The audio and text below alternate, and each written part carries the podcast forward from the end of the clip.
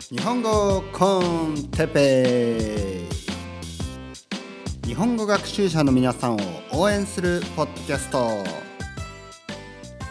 何について話すかということについて。はい、えー、今日も始まりました、えー、日本語コンテペね、ポッドキャストですね。日本語学習者の皆さんを応援して、えー中級ぐらいですね。日本語、えー能力検定でいうとまあ4級3級。まあ中級って普通？3級？2級？2級？うん。でもこれもあのーちょっと人によって違うんですね。あのテストの成績がいい人があ語学が堪能なのかね。まあ例えば英語とかスペイン語でもそうですけどあテストでどんどんこうまああのスペイン語だと、まあ、ドイツ語とかフランス語とか European Framework みたいなのがあって、えー B A1、A2、B、えー A0 からのかな？A0A1A2B1B2B C1C2 までかな？えーで、まあ、B、例えば B1、ね、B1、 pre-intermediate とか言いますね。B1、まあ、うん、まあ、まあ中級。ただ B1 の人が B1 の B1 えー、と B1 の試験をパスした人が合格した人が B1 の B1 レベルの会話ができるかというとそれはまあ人によるということですね。それはちょっとわからない、ね、そのまあ確証はないわけですね。えーまあ C1 レベルの人であっても会話が苦手な人もいるだろうし、えー逆に言えば A2 レベルの人でも会話が結構ナチュラルだったりするんですね。これはやっぱりあの試験というのはどうしても、まああのえー読み書き、ね、あとはリスニングちょっと受動的な、ね、少しこう受け身パッシブな、えー能力を問うものが多いですね。でまあアクティブ、うん、まあ書くそして話すあるけど、まあ、特に話すですね。このウェイト、ね、この比重がそんなにないことが多い。そしてまあ話す、えースピーキングですね。スピーキングのテストもその自然さというよりはあ正確さ正しさ、ね、的確に日本語を話せてるか、ね、英語を話せてるかなんかそういうとこに重きを置くので自然な会話例えばいつも言うように「えー」とか「あー」とかこういうのがあまあそんなになない方が良かったり。うん、なんか自分のオリジナルな意見というよりはまあ他愛もない、まあ、よくある答えをよくある答えを言った方が良かったりしますね例えば「なんか趣味な趣味は何ですか?」とか聞かれたら「趣味はサッカーを見ることです」とか言った方が「うーん趣味ですか」ああ子供ができて以来ちょっとこう趣味の時間を持つことが難しいですね。うん何が好きかな。うん昔はサッカーとか見てたけど今はもう時間ないですね。なのでうんまあ難しいですね。趣味ですか。こういう答え方をしたら多分良くないですよね。良くないというかまあ答えになってないみたいな。でもいつも言うように日本語というかまあ日本の文化っていうのはあんまりこうピシッとですね特に日常会話で友達と「うん、最近何やってる?」最近は、えー最近はギター弾いてる。まあそういうこともあるけど最近何やってる？ああ何もやってねえなみたいな。何もやってない。まあ実際ギター弾いてても何もやってないっすねみたいな。何もなってないうん何にもやってないね。毎日ダラダラしてるだけだね。ねこういう答えのこういう考え方をするんですね日本人というのは。僕にもよくわからないですなぜかね何にもやってないとかあダラダラしてるだけとか、えーそういう答え方をするんですねまあ交換留学生だと分かると思いますね日本人の大学生の友達に「最近どう?」とか「週末何してた?」って言うと「いや何にもしてねえ」とか「何にもしてないよ」みたいなまあ実際はいろいろしてるかもしれないけどそのまあそこをはっきりさせないんですね。で多分留学生はこう思うはずです。あの日本人はあのか何か隠してると何かこう僕には言ってくれないけど本当はいろいろやってるのにあの何もしてないとかいうでもそういうわけじゃないんですね。なんていうかなあんまりこううんうんこれは何なんでしょうねままたここを説明はできるかもしれないけど説明しても意味がないかもしれないですね。とにかくまああのそういう感じです。そういう感じですね。はい、そういう感じとかね。えー、何の話をしてたんでしたっけ？あ、えっ、ー、と、日本語検定、日本語能力検定し、えー、とか、まあ、いろいろ、あの、各国の、各国には、あの、その、あ言語の、えー、レベルを、ね、えー、能力を測る試験があったりします。試験があります。あったりしますよね。試験がありますね。で、そのテストの結果がいいものであっても、えー、その人の実際の会話能力言語能力、まあ、特にスピーキングリスニング能力が高いというわけでは必ずしもないということですね。ここにはやっぱりあのテストというものと実生活に隔たりがありますね隔たりというのはそのその間にはギャップがあるんですね隔たり。ねえー、なのでえー、まあもちろん試験のための勉強をすることも大事ですがそれとともに、まあ、もちろん試験を取らないとあ、まあ、就職できなかったり日本で、ね、仕事が見つからなかったりすると思うのでもちろん試験は試験勉強しなければいけないしなければいけないですけどそれとともにこういう日本語コンテッペイみたいなねこういう、えー、ポッドキャストを自然な日本語を聞いてそれの音になれその音になれたらそれをこう真似して自分も哲平先生のようにね自分で先生とか言うのも変ですけどね、えー、私のように 私というのも変ですね。僕のように僕の方がいいですね。私っていうのはちょっと硬すぎるので僕のように。僕のようにっていうのはちょっとあれですね、えー、日本人のように、うん、まあ日本人ネイティブスピーカーのようにね、えーえー、まあペラペラとねペラペラっていうのもあるな。ペラペラって言わない。自分だったら。だって日本人ペラペラとか言うね。ペラペラっていうのはね少しね、まあ、差別じゃないですよ。でも区別があります。外国人だから「ああ日本語ペラペラね」って言ってるわけで日本人同士で「日本語ペラペラね」とは言わないですね。なのでまあペラペラねって言われてる時点はまあまだ自然じゃないということですね。ちょっとこうアクセントが強いっていうことです。ある。ね。た例えば電話とかで「はいもしもし」あえっ、ー、と「あてっぺいですか？今あのあの仕事に行ってます。帰ってきたらあの折り返し電話するように言いましょうか?」とか例えばトム君が答えた場合その電話の相手はトム君が外国人とは思わないわけですね。これぐらい自然に話せるといいですね。うん、やっぱペラペラっていうのはねやっぱこう外国人ってでまあ上級者っていう感じですよね。ネイティブとは違う。まあここもまた難しいところです。ね、完全にアクセントを消したい人と消す必要はないと思ってる人もいるので、うん、で僕はアクセントはまあ消した方が消したというかまあできるだけねネイティブに近づけた方があ理解が深まるのでいいかなと思って自分もスペイン語とか英語の発音は頑張って練習してるんですけどね。OK! じゃあ今日は何でしたっけ？えー、っとじ何を話すかに何を話すかということですね。うん。何を話すか。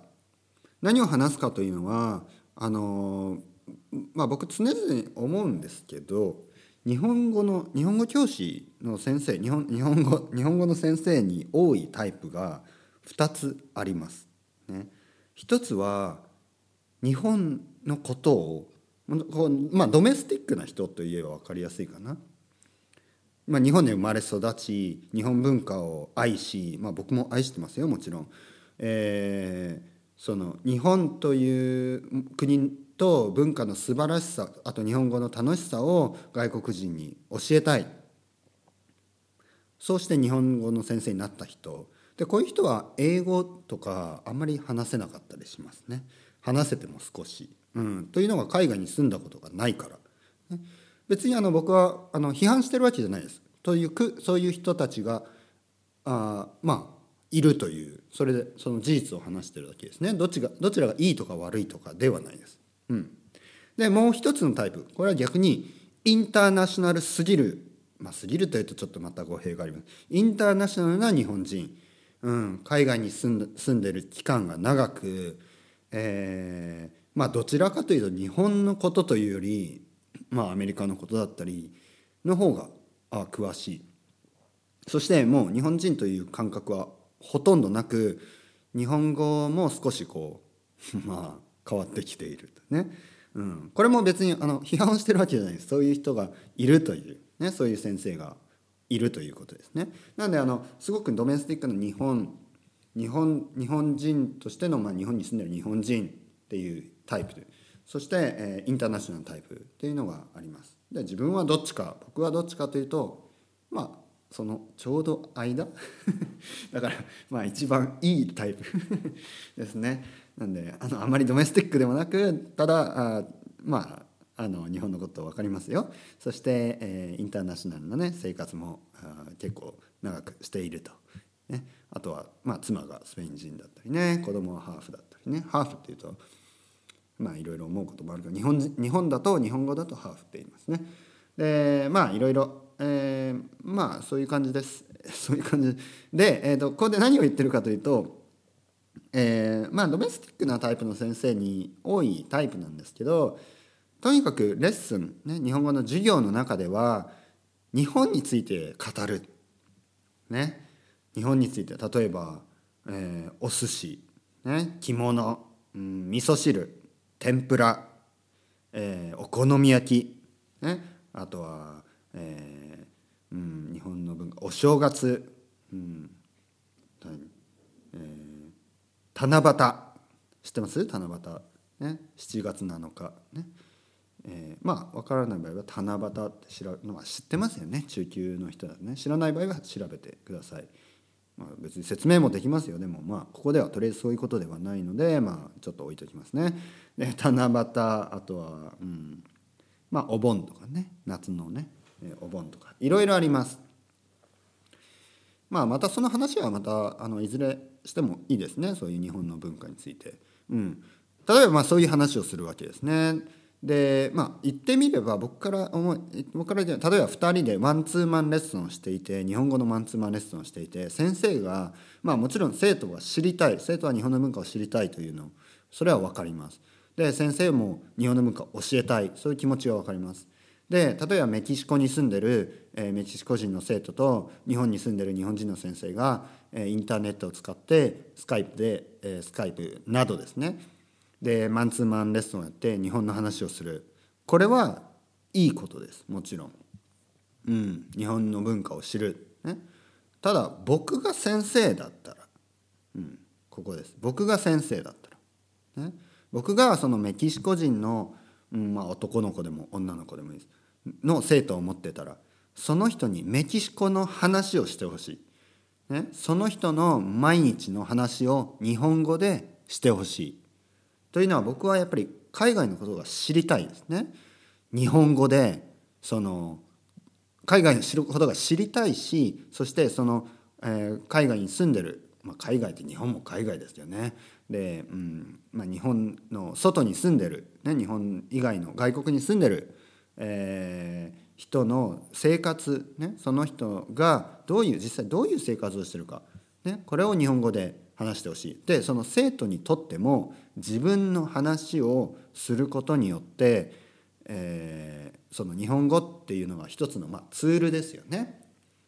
えー、自分を自分を表現する自分の生活を自分を説明する言葉として使うことができるわけです。ね、なので例えばちょっとメキシコのことを僕はあんまり知らないのでまたそれそれはあのいずれメキシコ人の生徒があ見つかったら教えてほしいですけど例えばスペイン人ですね。例えばスペイン人の生徒がいた場合、えー、昨日、えー、じゃあ、うん、また何にしようかな。ホアンね。ホアンホアン君、えー、昨日何食べた？うん。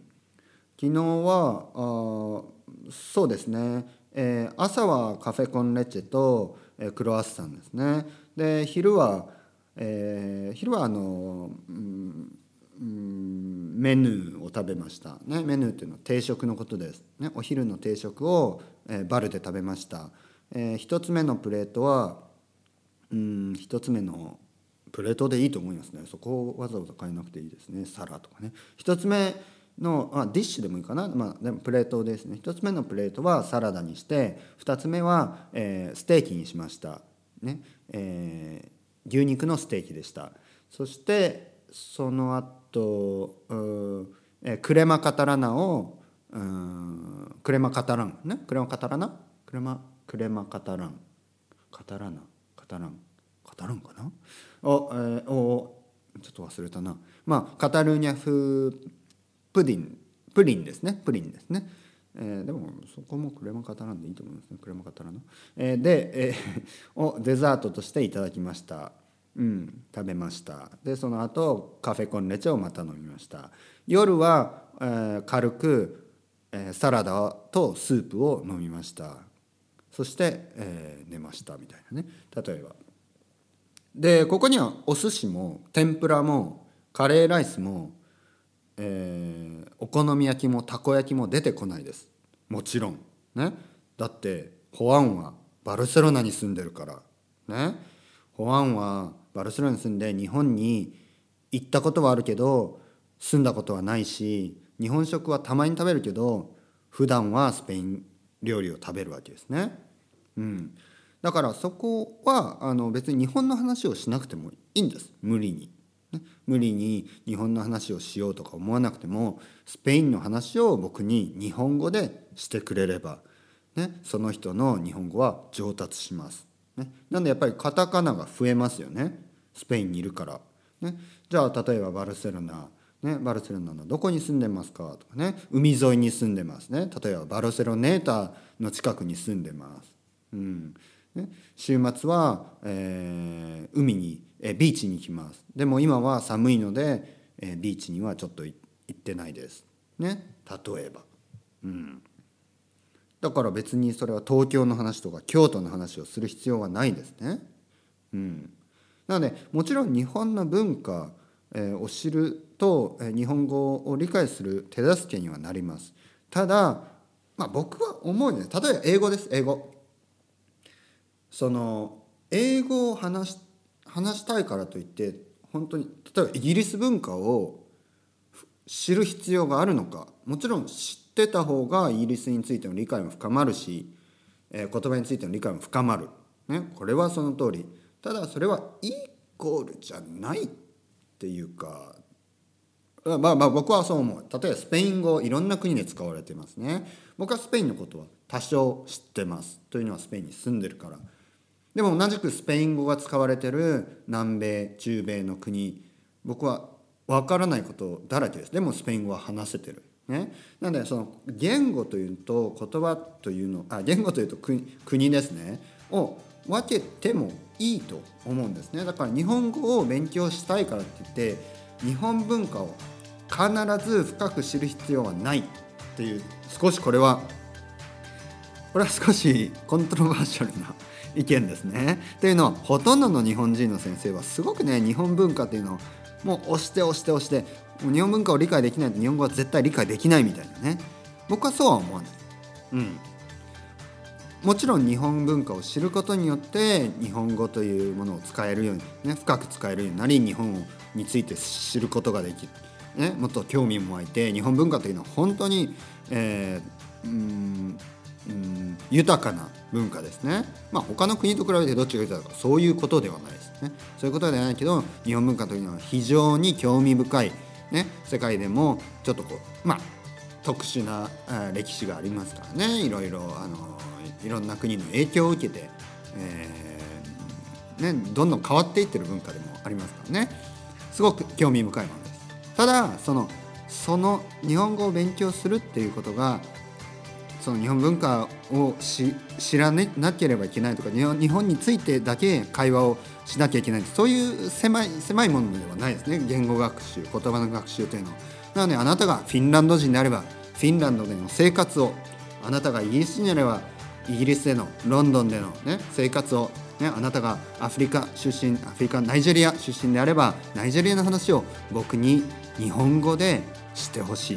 ね僕とか他の先生に日本語でしてほしいですね。でそのそういう説明話をする時には日本語じゃない言葉ですね。例えばカフェコンレチェとかね。カフェオレのことですね。とかパンコントマテとか、ね、でそういう、あのー、その国のあ固有名詞ね。まあ、バルセロネータとかね。でそういうのがいっぱい出てくるんですね。でもそそれでいいです。もちろん、ね、そこでわざと、えー、わざわざその日本の単語を入れる必要もないですね。ああまた時間がなくなった。またねバイバイ。チャオチャオ。